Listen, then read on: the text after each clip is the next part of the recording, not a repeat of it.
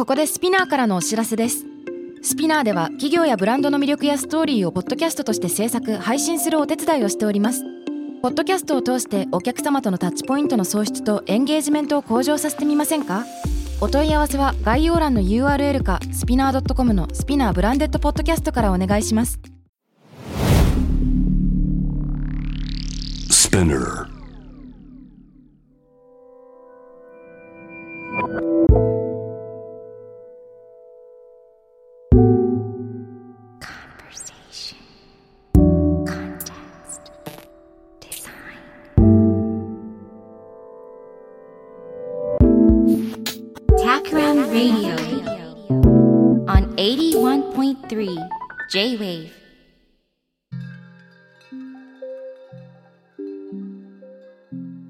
渡邉康太郎がナビゲートしている J-Wave Takram Radio。今回のゲストは服飾デザイナーの廣川玉枝さんです。よろしくお願いします。どうぞよろしくお願いいたします。いやー、今回ね、来ていただけてすごく嬉しいんですが、僕たちの出会いを振り返ると結構前ですよね。そうですね。あれはもう10年ほど前ですになか。りますよね。多分。伊藤忠ファッションシステム。そうですね。私たち未来を研究してましたね。そう、未来研究所っていうね、あの、IFS の川島陽子さんが立ち上げた未来研究所という組織で、なんか外部研究員の方が何人かキュレーションされてね。うん。7人のねはい。未来研究員の中のメンバーとして初めて会いましあ、た。なんか七人の侍みたいな話してたでございますね。そうですね。あ懐かし7人のい。侍でした。はい。あ、じゃあ、ね、かつての肩書きで言うと IT ジャーナリストの、あの、林。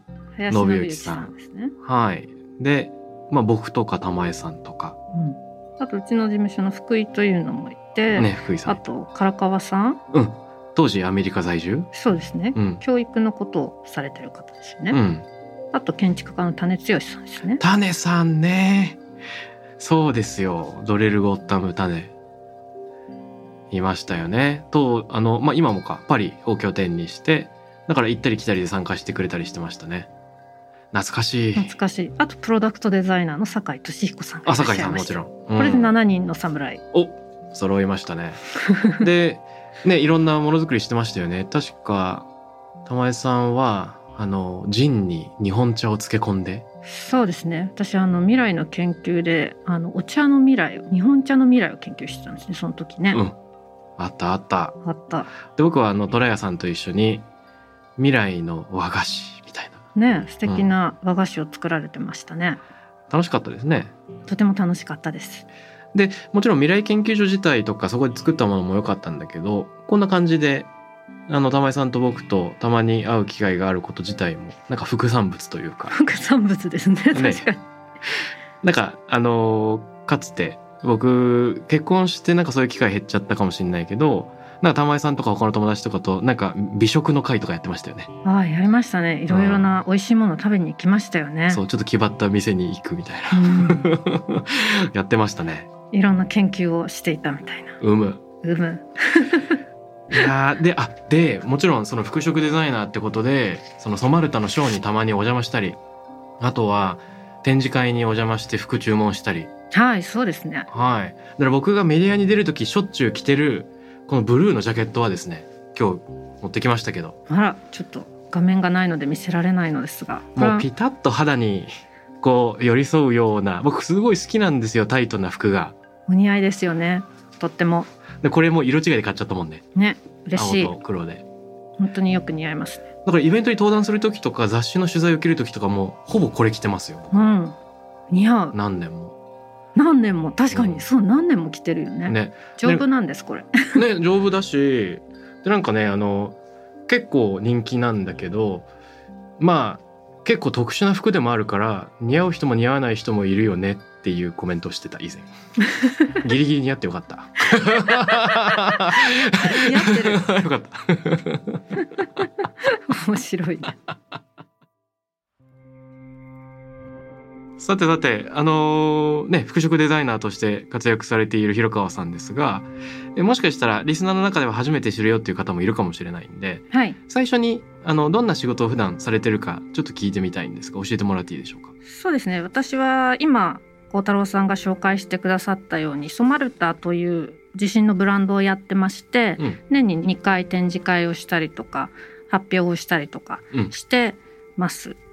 でその中で、えっと、私が2006年にソマルタを始めたんですけれども、その時から第二の皮膚をすごく研究していて作った無縫製のニットのシリーズスキンシリーズというのがあるんですけれど、うん。それをずっと研究して開発して今に至ってます。うむで幸太郎さんが今着てらっしゃるジャケットっていうのもその無縫製のスキンシリーズの技術でうん。作られているのであの伸びて肌のように心地よいジ伸ャケットになってると思います。はい。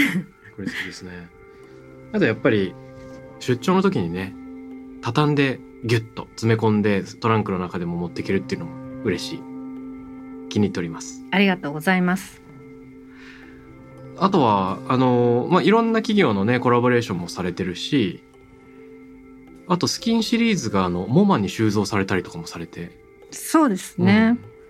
もともとその自分がブランドを始めた時に、うん、うんまあ何をあの主軸にやっていこうかなと思った時に私ずっとニットのデザイナーをあの、うん。昔からやってきたのでそういうところから、まあ、ニットを使った面白い服を作りたいっていうのと、まあ、その皮膚のような服を作りたいっていう長年の夢があってど、それを実現できるブランドにしようっていうことから、まあ、そのスキンシリーズはもうずっと最初からもう続けていこうというのを決めてたんですね。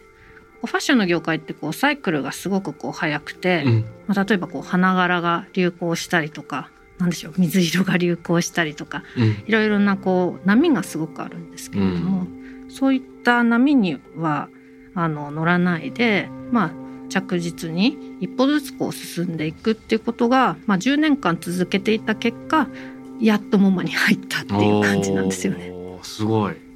あでも 逆に言うと起業から10年くらいでモマに選ばれちゃうってすごいことですよね。そうですね。それもいいタイミングではあったんですけどもその時にモマが初めてうんほぼ初めてに近いぐらい、半世紀ぶりぐらいにあのファッションの展覧会をやるんだってことを告知したんですよね。うん。でそれで、えっと、いろんな世界中の優れたものを、まあ、集めたいっていうことでリサーチをあの学芸員の方が日本に来日してしにいらっしゃったんですけどもその時にお会いしてジャスキンシリーズを展示しましょうっていうことになり素晴ました。らしい。あーなんかふと思い出してしまった。何年か前に表参道のレクサスインターセクトの会場に行ったらフードクリエーションの諏訪さんとああはい。あの慶応の掛石さん？あそうですね。筧先生。はい、とソンバルタのコラボであの新しいその何食の体験？ああそうですね。のイベントでねあれちょっとあのインスタレーション体験はかなりぶっ飛んでいてびっくりしましたね。そうですね。あれはメインで諏訪綾子さんというフードアーティストの方が考えられてたんですけど、まあ、私はあの服を提供するっていうんでそのモデルさんに、まあ、その新しい皮膚みたいな、うん。ちょっとこうなんていうんですかね魚のように光るっていうかこう皮膚が。人間のこう肌ってこう一つのテクスチャーを持ってるじゃないですか持ってますよね。だけどそのスキンシリーズを着ればあのいろんな生き物の皮膚を手に入れられるっていう。こともやっていて、まあ、なるほど魚だったり昆虫だったりとかそういった新しい皮膚をこう身にまとえるっていうのでおそらく宇宙人みたいなモデルさんいやたちを見あれすごかたと思うったですよ。びっくりなんだこの体験と思っちゃったもんね。あの表参道のレクサスインターセクトでなんかイベントがあるってことで行ったら入るとですねあの一応その食？だから五感の体験だってことはイメージができてたんだけど突然まあなんというか異形の人みたいなのがたくさん出てきて異様に肩が突出してるとか そうですね。なんか腰が異様にでかいみたいな人がスキンシリーズのかっこいい服を着てるんだけどもう宇宙人にしか見えないですよね宇宙人でしたね。体のプロポーションがちょっと変なわけ。でその人たちが歩いてきてすごく長いチュッパチャップスみたいなのをいくつか持ってるんだけどそれをグイって僕とか参加者の口にこう突っ込んできてピコってやると中でウォイーンって震えたりして今までにないその味覚香りと感触ともちろん視覚体験もなんか宇宙人になんか餌付けされるみたいなね。結構びっくりしたんですけど まあこれはもちろん、まあ、あの諏訪さんが中心のプロジェクトだけどああなんか突然今、ね。記憶が蘇ってきた。うん、ていう。私も蘇ってきた。すいません。脱線しました。でねいや今日はなんでお呼びしたかというと最近また久しぶりに食事する機会があってああそういえば玉井さんのいろんな仕事を傍から見てたけどそしてプロジェクトを一緒にやってた未来研究所の時期もあったけど。うん、なんかこうものづくりのこだわりとかその中で普段考えてることをゆっくり聞く機会ってそんなになかったなと思いまして、確かにそうですね。はい、でなんか作ってるものの精緻さとで一方で語ってる時の玉江さんのなんか軽やかな感じみたいなのがすごい好きで このコントラストが、コントラストがね。はい、いろいろ聞いてみたいなと思ってお呼びしました。ありがとうございます。イエイ でね先ほど言ってくれた話でうん、そのもともと第二の皮膚になるようなはい。ものをその服で作ってみたいっていう話をしてくれたんですけどこの人体とか皮膚への興味うん、みたいなのっていつ頃芽生えたものなんですか？いつから芽生えたんでしょうね。それは多分長年の蓄積で芽生えてきたんだと思うんですけれどうん私あの高校生の時は美術部にこう入っていて、うんずっと絵を描いてたんですね。はい。でいつかこういう絵を描く仕事がしたいなっていうのをこうおぼろげにこう考えながらうん。過ごしてたんですけれどそういう時にモチーフって自分で決めるじゃないですか。うん。描きたいもの。例えばペットボトルを描くのか、なんかこうこういうね機械を描くのかとか。それを選べる時になんかいつも人を描いてたんですよね。うん。人を描いててそれもなんか美人の人を描いてたんですずっと。なるほど。なんか美しい人すごい好きだみたいなのはその時からなんか気づいてたんですけどなんか人がこう美しくなる仕事がしたいなっていうのをその時に思っていたのがうん。多分あのそんなに今みたいにデザイナーっていう職業にうん多様性があるって知らなかったんで建築とかプロダクトデザインとかファッションデザインとかいろんなデザインがあるじゃないですか。はい。知らなくてでその時にやってたテレビ番組でうん。ファッション通信っていうのがあったんです。でなるほど。こうすごい美しいモデルさんが歩いてきたのを見た時に、あこれだと思って。うん。でこうあ私ファッションデザイナーになったらあの美しい人と仕事ができるし、うん。みたいなこう脳と直結して、うん。でファッションデザイナーになろうって思ったのが最初だったんですよね。でそれからずっと人に興味があって、うん。で初めてその専門学校に入学するんですけどうんも、うん。で入学した時に人体解剖学っていう授業があったんですね。いいですね。それっていうのが、まあ、どういうことかというと、まあ、人間のこう服を作る時にこう型紙っていう形のデザインをこう勉強するんですけれども、うん。その時に、まあ、その原型って言って私たちの体そのものがどういう構造になって例えばこう皮膚がこう腕を上げた時どのぐらい伸びるかとかっていうのを、要は設計の授業ですね。設計してうん。それを形で表すっていうのをやってたのがあってあ体ってすごい面白いなっていう興味がその順を追ってこう出てきたわけなんですよね。なるほどなるほど人の美しさ。ねその美しい人を描くみたいなところからスタートして専門学校に入ってからその人体の構造の美しさまでだんだんこう解像度が上がってくるというか角度が変わってきたんですかね。そうですね、うん。私あの本当にファッションのファの字も知らないでうん。専門学校に入学したので、うん。もう本当雑巾を縫うのもすごい大変みたいな感じだったんですよね。あ最初に雑巾を縫う最初みんな雑巾を縫うんですけど雑巾縫ったりシャツを作ったりとかっていう中で、で時々そういう講座の授業があって、うん。そうやって人体のこと勉強したりとか、まあ、デザインが勉強したりとかっていうのがある中で、なんかやっぱ人体ってすごく面白いなって思ってたんです。でそれと同時にねその時代になんか上野の方で、うんちょっと忘れたんですけど人体の神秘展みたいなのやってたんですよね。ああやってましたよね。それも解剖学にかなり近いうんことだったと思うんですけど、なんかそういうのを見てもまあ人間の体ってまあ服とすごい密接だしあこういうことをちゃんと学んでいかないといけないよねっていうのをなんとなくこうその時にこう思っていったっていう感じだった。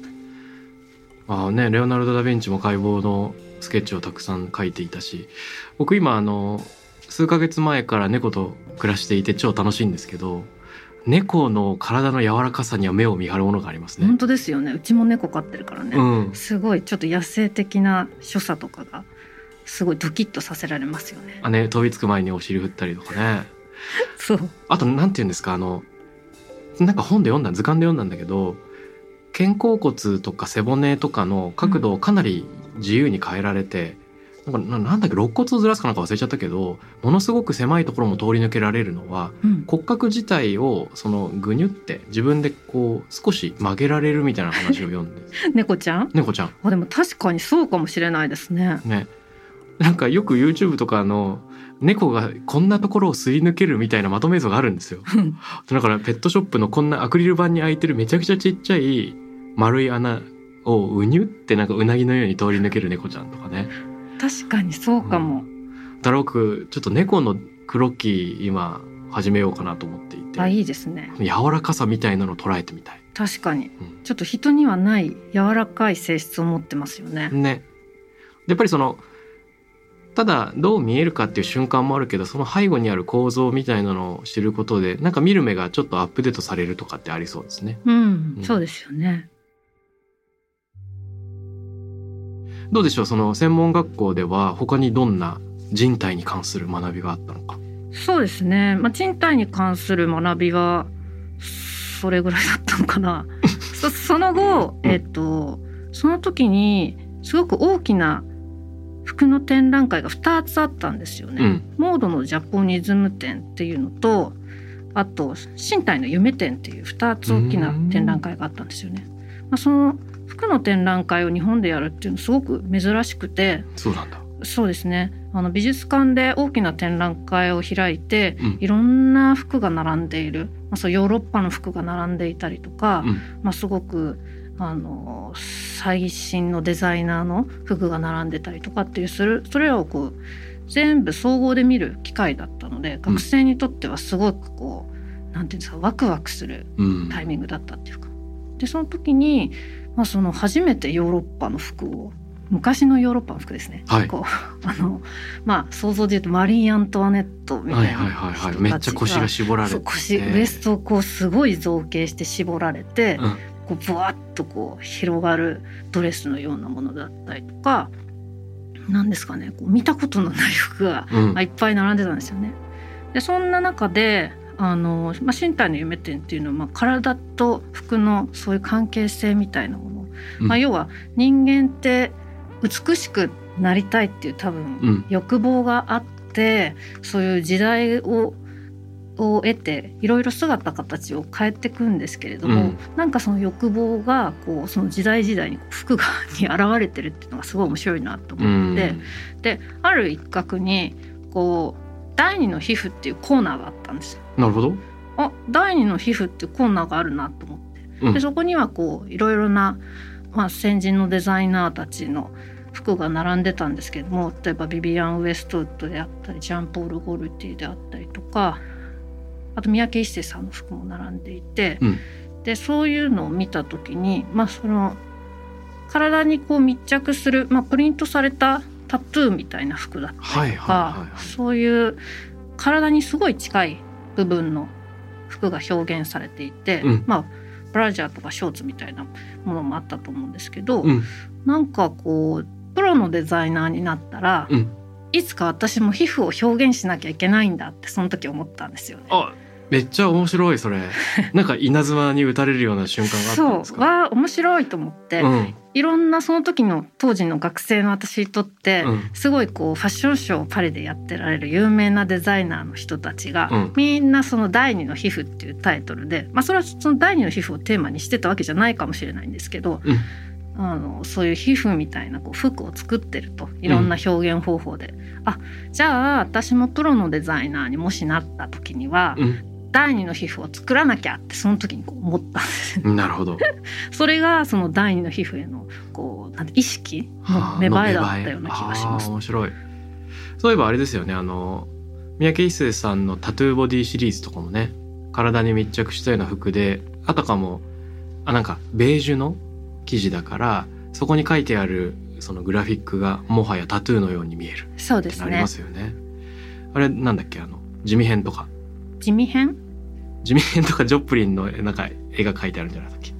何が書いてあったようなったんですなんかあの日本のうん。タトゥーみたいなのが、ああったかもしれないですね。うん、和彫りっぽい。いくつか種類が種類があるあるんだと思うんですよね。うんうんうんうん。うん。だからその服のデザイナーをやるイコール、うん。まあその身体と密接に関わっていってなおかつその皮膚っていうところをあいつか自分でも表現できたらすごく楽しいじゃないかっていうのをその時にパッと思ったのがその学生時代ででそこからもうね忘れちゃうんですけどそのことはあ。一回塩漬けなの。一回あの すごくあのそこからはあのもうなんていうんですかね社会人になって、うんまあ、やることがすごくたくさんあるじゃないですか。はい。学生から社会人になって、うんあのまあ今までやっていたことが全然通用しなくなったっていうので、うん。まあ、自分的にねなるほど。で一生懸命こうやらなきゃいけないなっていうのでしばらくそういうことは一切忘れうん。とにかくそういう技術のことをいっぱい覚えていったっていう時代を経ていってますね会社員時代。会社員時代あなるほどですね。じゃあその時はそんなに皮膚性は意識せず？そうですね皮膚性は意識せず、うん。その時たあの私はたまたまそうやってニットのデザイナーになってくださいっていうかその まあ配属になったんで、うん。その時があの初めてのニットの出会いみたいな感じだったんですよねほぼ。学生時代の時ニットっていうのを学んでなかったんで、うん。だから自分的にはもう一からゼロから新しくもうやらなきゃいけない、うん。学生時代の時のことは全く通用しないからここからすごいまた一生懸命やらないとダメなんだってなって、うん。あのまあ、自分のことというよりは、まあ、とにかくいろんな加工方法だったり生地だったりとか、うん。糸だったりとか染め方だったりとかっていうのをこう覚えていくっていうので手一杯な時代がで やってくるっていう感じでしたね。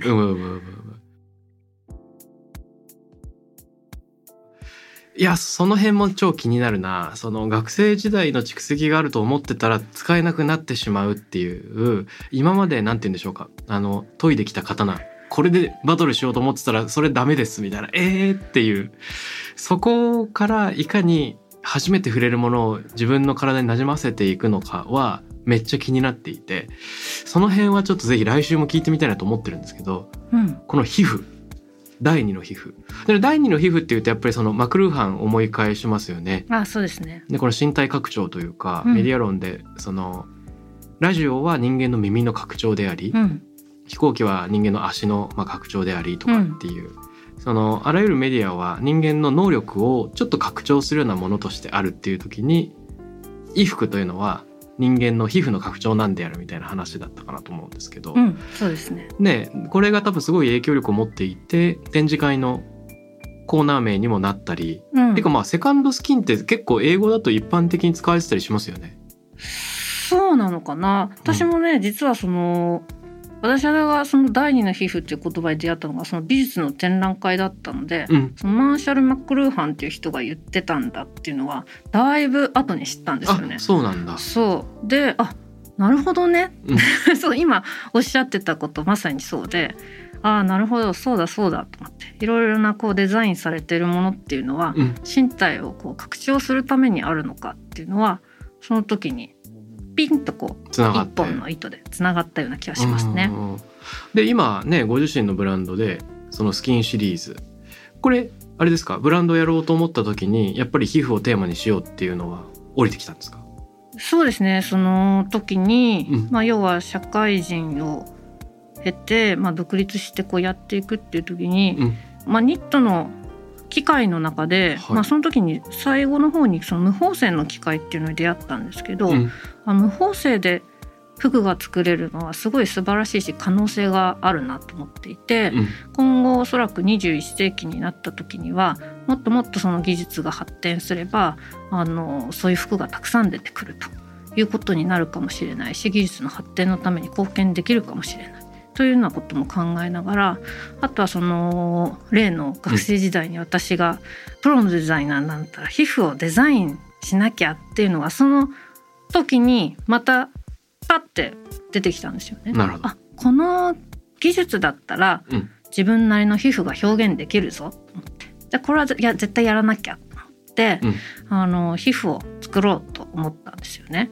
でその皮膚っていうのを結局どうして自分なりにこだわってたのかなっていうのもその後から考えると、うん。まあそのみんなこう民族性を持ってるじゃないですか私たち日本人ってファッションのほとんどっていうのは着物をずっと着ていて、うん。あの着物を着ていた時代がすごい長くてでヨーロッパはヨーロッパの方で服の文化があるしうん。アジアはアジアの文化があって、まあ、それぞれ似ているところもあるんだけれどちょっとずつこう違うみたいな、それを文化って言ってみんな呼びますよね。そう言語も違うしで肌の色も違ったりする。だけどこうふと振り返ってみると、うん。その服に一番密接している体っていうものの中に皮膚っていうのがやっぱり一番重要だから、うん。その皮膚っていうのはこう人類誰もが持ってるものじゃないですか。持っている。人類誰もが持っているものをテーマにして服を作ったら、きっと誰もにこう共感性を得られる服ができるからみんなすごい喜んでくれるのではないかっていう謎の確信があったんですよ。うん面白いでそれをやったらそのまあ民族服っていうところのさらに上にある世界服っていう世界中の人がうん。あの理解できる服ができるぞっていうのをを作れるっていう思いがあって、うん。スキンシリーズっていうのを作ったんですよね。うーん。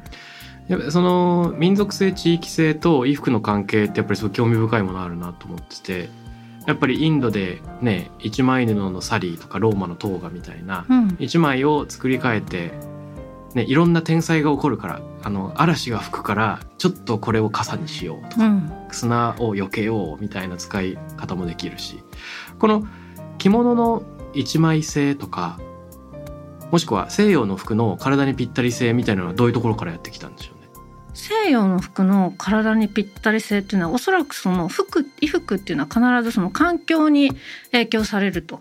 つまり一番最初にどんな環境で着るかっていうのが大前提であって、うん。そこに住んでいる人の形っていうのも多分反映されていくんだと思うんですね。うん、おそらく例えばヨーロッパの方ははい、日本でいうと北海道ぐらいのうん、割と暑いけど爽やかな涼しいクーラーもいらないようなさっぱりした乾燥した感じがありますよね。うん、夏の間、だからうん。体にぴったりとしたうん、形であっても全然こう心地よいうん、湿度が低くてね、湿度低くて、うん、ぴったりしてて全然 OK。自分たちの体が立体的なので、まあ、その造形をおそらく追求していったのかなっていうのがあって、で日本は逆にこう四季の影響がやっぱりすごくて、湿度もすごい高いし夏は暑くて冬寒いとでそういった中でやっぱりあのー重ね着うん、こういろいろこうフレキシブルにこう重ねてきてまた脱いでうん、でいうのであの機能を調整してたと思うんですよね。こううん寒い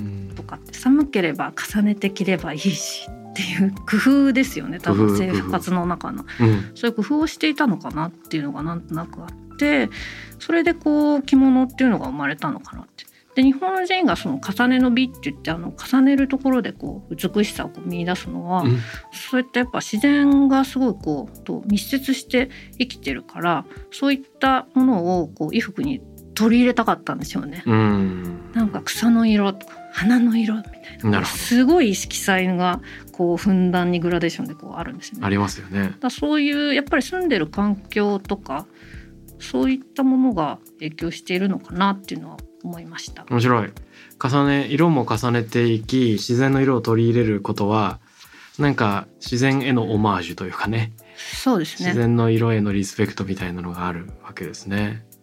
あとは確かに重ね着するとしたら自分の体に合わせすぎてもまあ余裕がある人だったら立体的に作ってもいいのかもしれないが基本的に一枚の布を結構平面的に作った方が重ねやすいですね。うん、この布がどんどん折り重なってっても無理がないというか。そうですね。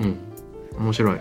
あとはね個人的にねすごくこう調べていって思ったのは、うん、おそらく日本っていうのは、まあ、自然と一体になることを最高とした民族であるっていうのと同時に、うん、男性も女性も同じ全く同じ民族服なんですね。なるほど。そういうのって他ないと思うんですよね。うんみんなちょっとずつ男性と女性で差があって、うんまあヨーロッパになると明らかに男性と女性っていうのは違うんだけれども、うん、日本人っていうのはずっとこう着物が体をどうか包むっていう概念で、男の人が着ても女の人が着ても同じ姿に見えるみんな一緒になるんだっていう、んなんかそういう調和の民族だったのかなっていうのをなん。となく思ったんですよね。面白いそれは発見それって実際ってお父の着物を作り直してお母が着るみたいなのってあったんでしょうか？性別をまたぐような作り替えみたいなのって。性別をまたぐ作り替えはあったのかな？でも本当にね無駄をしない民族性っていうのはその博物からすごい分かってるんで何回もこう作ろうってはまた着てってやってたから、そういうのもあるかもしれないですよね。ねなんかちょっと気になる多少だから大きくてもこう、はいウエストのあたりでキュッてこう折りたたんで帯でこうキュッと締めて着ちゃうんで。確かに。だから着こなし上手なんですよね。うーん。そうだよね。作り変えてもいいし、まあ、ちょっとした微調整で。そう。う。ん。変えられちゃう。面白いな。男女で共通かよくアジア圏は性差が西洋とイメージが違うっていう話がありますよね。ちょっとジェンダーの話に飛んじゃうけど、まあ、西洋の方が割と旧来的な男女のなんか役割の区別みたいなのがステレオタイプでパキッと分かれていて、まあ、マッチョである男性とうん。などなど。でなんか西洋の文化に比べると日本とかアジア圏の方がなんか男性が女性的であるとかあんまりパキッとそこまで分かりすぎてないというかなんていうんですかあのアイドルとかもうん。ヨーロッパだとなんかマッチョな男性日本とか韓国だと割とその綺麗なお兄さんみたいなね。なんかいたりするっていうのはもしかしたらこういう服なんかにも現れていたのかもしれないですね。そうですね、まあ、日本は子供もうん、大人もおじいちゃんもおばあさんもみんなお父さんお母さんみんな着物だったんでね。うん、すごくそれってなんていうんだ微笑ましいっていうか。なんかそれでみんなで同じ姿形になるから、うんなんかすごくこうそういうところで一つのあの民族の統一性を出してたんだなっていうのはすごい思いますよね。なるほどね。だから世界服なんですよ着物もうん、男も女もあのおじいちゃんもおばあちゃんも子供でも誰でも着れるからうん、うん、確かに確かに。だそういう民族服って他ないなと思って。面白い。なんか着物の見方がちょっと変わるかもしれない話を伺ったような気がしました今。ちょっと旅館に行ってね、うん浴衣着るとか、その上にあのジンベエ？そうジンベエなんだっけ？羽織なんちゅうんだっけ？なんてんだっけ？忘れちゃった。羽織羽織。羽織ね。うん、ドテラみたいな。ドテラみたいな。ねなんかその時にその平面が重ね合わさるその心地よさみたいなのを、まあ、自分の皮膚の延長として感じられそうなそんな予感がしました。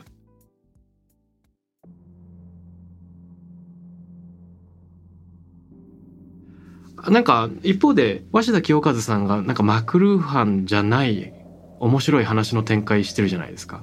あ、それ存じ上げないかもしれない。まあ正直僕も全然分かってないから玉井さんが知らなかったら僕ももっと知らないんだけど 何何を教えて？えっとつまりマクルーハンはまず皮膚があって皮膚の拡張として衣服があるって話だったんだけど、うんうん鷲田さんはそれをなんか逆に捉えててうん衣服っていうのは第一の衣服でうん皮膚っていうのがうん。第二の衣服であるっていううん順番をなんか逆にしてるんですよね。へえ、知らなかった。ねそれってどうどういうことなんかね確か鷲田さんの主張は自分の身体とは、えっと、身自分に対して抱く身体的イメージであるみたいなことを言うんですよね。自分らしさを思い描き投影するうん対象みたいなもの。うんうんだからそういう意味ではその身体的イメージっていうのは第一にやっぱり衣服うん。でその皮膚っつうのはその先にあるものっていう考え方なのかもしれない。ああ、こっち側から見てるって、こっち側っていうのはうんその着てる服からこう見てるってことなんですかね。ねええ正直ちょっと正しいかわかんない。ちょっと勉強してみますこれも。うんまあでもなんて言うんですかね。やっぱりこう服ってうん、やっぱりその一番みんなの印象になるじゃないですか。なるなるなる。とっても重要なすごいことでね。その人の、まあ、個性とかその内面も要はそこに現れてるんですよね。うん。白い服を選ぶ人黒い服を選ぶ人。それを決めてるのって内面の自分じゃないですか。うん。だからそうやって自分を表現してるんですよね。うんうん。要はその今日着ていく服どれにしようかなってこう毎日選んでこれにしようって決めてるじゃないですか、うん。それって自分がいいと思って決めてますよねもちろん。うん。これがいいぞってそれってこう自分をデザインしてるんですよね。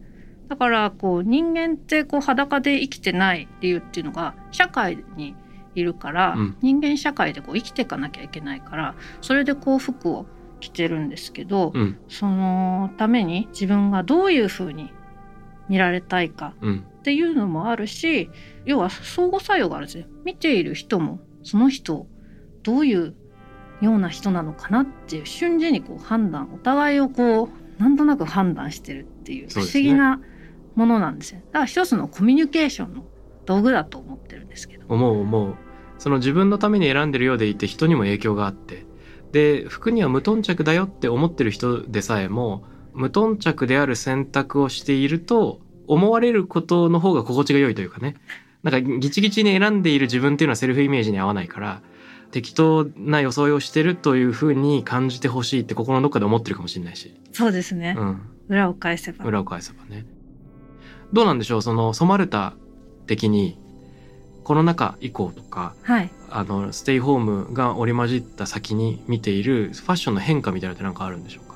そうですね。あのーまあコロナ禍でっていうわけではないのかもしれないけど皆さんがこうやっと環境にすごくこう目が向いてきた時代なのかなと思っていて、うん。それをまあどうやって服でこれからやっていくかなっていうのは多分課題になってくると思うんですよね。なるほど。おそらくこの服飾産業っていうのはすごいこの大量に物をこう作ってうん。ってたのでそれがこう今後は通用しなくなっていくのかなっていうのはすごく感じますよね。うんいやそれは本当そうだな。あのまあサステナビリティファッション産業が環境負荷において、まあ、世界的にも結構あの影響を持ってしまっているっていう議論はあると思うんですけどソマルタが取り組んでいるなんかそういった例えば原料への取り組みとかビジネス上でのあの環境負荷軽減の取り組みって何かあるんですか、そうですね。私たちはでもブランドを本当に始めた時から、うん。本当にまあスローなものづくりをしていきたいなっていうのもあっまあ、そういった意味でスキンシリーズもこう長年こう作っていって、まあ、シーズンごとに作ってって廃棄してるとかっていうわけじゃないんですね。普通だとこうワンコレクションでこう作ると次のシーズンには古くなっちゃうっていうんでセールとかにこうなっちゃって安くなったりするじゃないですか。だけどそれも、まあ同じものだからうん。一定の価格でなるほあのいいだろうって。例えばそ蕎麦屋さんとか行ったらいつでも蕎麦美味しく食べれますよね。同じような価格で、だからそれと一緒で時間が物の価値を決めるっていうのは今後ないんじゃないのかなっていうの。は、うん。だ時間がこうちょっとこう経ったってワンシーズン前だから古いでしょ？みたいなのをなんていうの？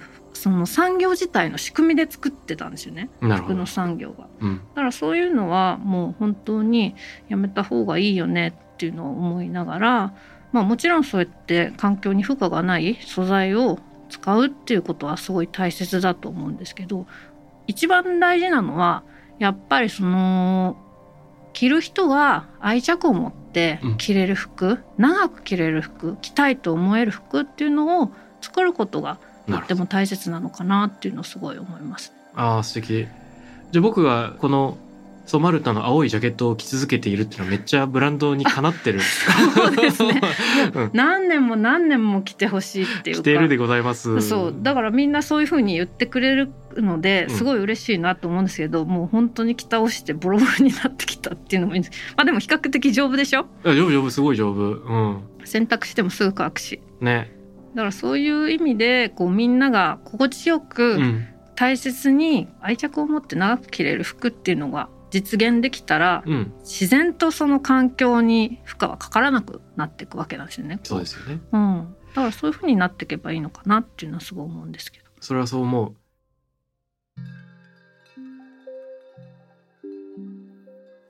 あの衣服まあ衣食住に数えられるすごく基本的なね生活のベースを作る衣服ですけど、そこまで身近なものだからこそその普段から意識にのぼせるのもなんか忘れがちかもしれないですね普通の人にとって。ってなった時にちょっと思い返すのが今日の話にも出てきた猫ちゃんなんですけど猫ちゃんの人体みたいな話さっきしてたけど、うん、あのー図鑑を読んでるとね猫ちゃんの皮膚感覚って人間と違うらしくてうん、人間の感覚って同じものに接触し続けてるとどんどんその感覚を忘れていくっていうかキャンセルするらしい。例えば匂いだったらあの自分の家の匂いって分かんなくなってくるじゃないですか、うん。あのその匂いにバカになっちゃうというか脳がキャンセルしていく。うん。で、えっと、多分視覚も似ててもうずっと置いてあるものっていうのはほぼ意識の中に上んなくなってくる。うん。で人間の皮膚も同じで服を着ているとその服の感触って感じてなくてうん。あの体を動かした時とか絹ずれがある時に、うん。まあ、感じる。うん。一方で猫ちゃんってそうじゃないらしく体に何か触れてると永遠に触れてる感覚を感じ続けちゃってるらしいんですね。だから体にリードをつけられるとか、うん。服を着させられるとすごく違和感を感じるのはそのためらしくてずっと異物があるみたいになっちゃうんだって。そうなんだ。ね。でここからなんとなくあのメタファーとして学べるのは、うん。なんかこの自分たちの感覚を猫化するっていうかうん。普段から触れ続けてるものを私たちは意識の外に追いやりがち、うん。でうん。猫が服を常に意識するように我々も身の回りにある当たり前のものをこそこれって本当にこれでいいんだっけみたいなのの視線を持つのって本当に大事だなと改めてうん。その通りですね猫ちゃんのエピソード私も一ついいですか？何何？うちで飼ってる猫ちゃんは、うん。長毛種の猫ちゃんなんですね。うん。でグレーのファーがこうでこうなんていうんですかね。レッサーパンダみたいにこうフォルムがこうブワってこう毛が広がってうん。丸くなるところがすごい可愛いんですけど、まあ、歩いてくるとこうのしのしってこう歩いてくるって感じ。でその長毛の猫ちゃんがある時あしまったと思ったんですけどめちゃ毛玉になってたんですよ。はいはいはいはい。内側でうん。ちょっとブラッシングが甘かったのか中でこうすごい毛玉外側は全然綺麗なんですよ、うん。中の内側で塊になっちゃってあフェルト化するんだよね。フェルト化しちゃったの、うん。であしまったと思ってもうすぐ獣医さんのとこ連れてってこれこれこうでこうなってしまいました。バリカン入れてもらったら丸刈りになったわかるわかる。ちょっと裸になるみたいな。裸になっちゃったの。うん。今まですごい立派なファーを着てたのがほんと丸裸になっちゃったんですよ。で、まあ、その時に夏間近だったからね、うん。まあ快適なのかなと思っててたんですけどその日の夜丸刈りになった夜ある変化が起きたんですよ。なんかそれは私がこうやって寝てたらですね要は布団の中に潜り込んできただけど今までそんなことは一度もなかったんです。多分ファーがあるから別にあったかいし、うん。大丈夫って思ってたんだ私一人でも寝られますから。そう私一人でも寝られますからってどっかちょっと離れたところで寝てたんですよ。それがついにうん。スッとこう布団の中に潜り込んできたの。私の元へ。そう。えー、と思ってこの変化は何か。と思った時に、うん。あ服だと思って皮膚が変わったからうん。皮膚が変わるイコール行動も変わるの。それは私そのね思ったんです。猫ちゃんがついにそう自分のところに来てくれたな。着る服が変わったから、うん。でそれから毎日ちゃんと猫ちゃん布団の中にしばらくこう入ってきて。あすごい嬉しかったですね。ーいやそれ面白いな。あの単に寒くなったから布団に入ったっていう解釈じゃなくて着る服が変わると行動が変わるってなんかかっこよくなってるのがいいね。だけどほらなんて皮膚感覚も変わるじゃないですか。ファーの上から撫でられるのと、うん。その自分がもう単発になって、うん。よしよしってされると皮膚にまたそのまま感触が伝わるじゃないですか、うん。多分そういうのもなんかすごい楽しそうにしてたんですよ、うん。なんか初めての感覚みたいないいね。で布団というのは猫と人が共有できる皮膚でもあるしね。あその通りかもしれない。大きな皮膚にまた面白い、くるまって。うん、これからのファッションの未来は猫と共に考えるのがいいかもしれないですね。確かに。幸せですよね。うん幸せ。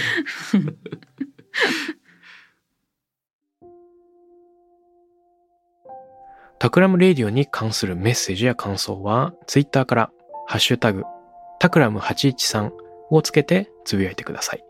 t-a-k-r-a-m813 です。また、僕、渡邉康太郎への質問や相談などは、ツイッターのダイレクトメッセージからも受け付けています。番組オフィシャルアカウント、アットマーク、タクラム813をフォローして送ってください。 J-Wave. J-Wave.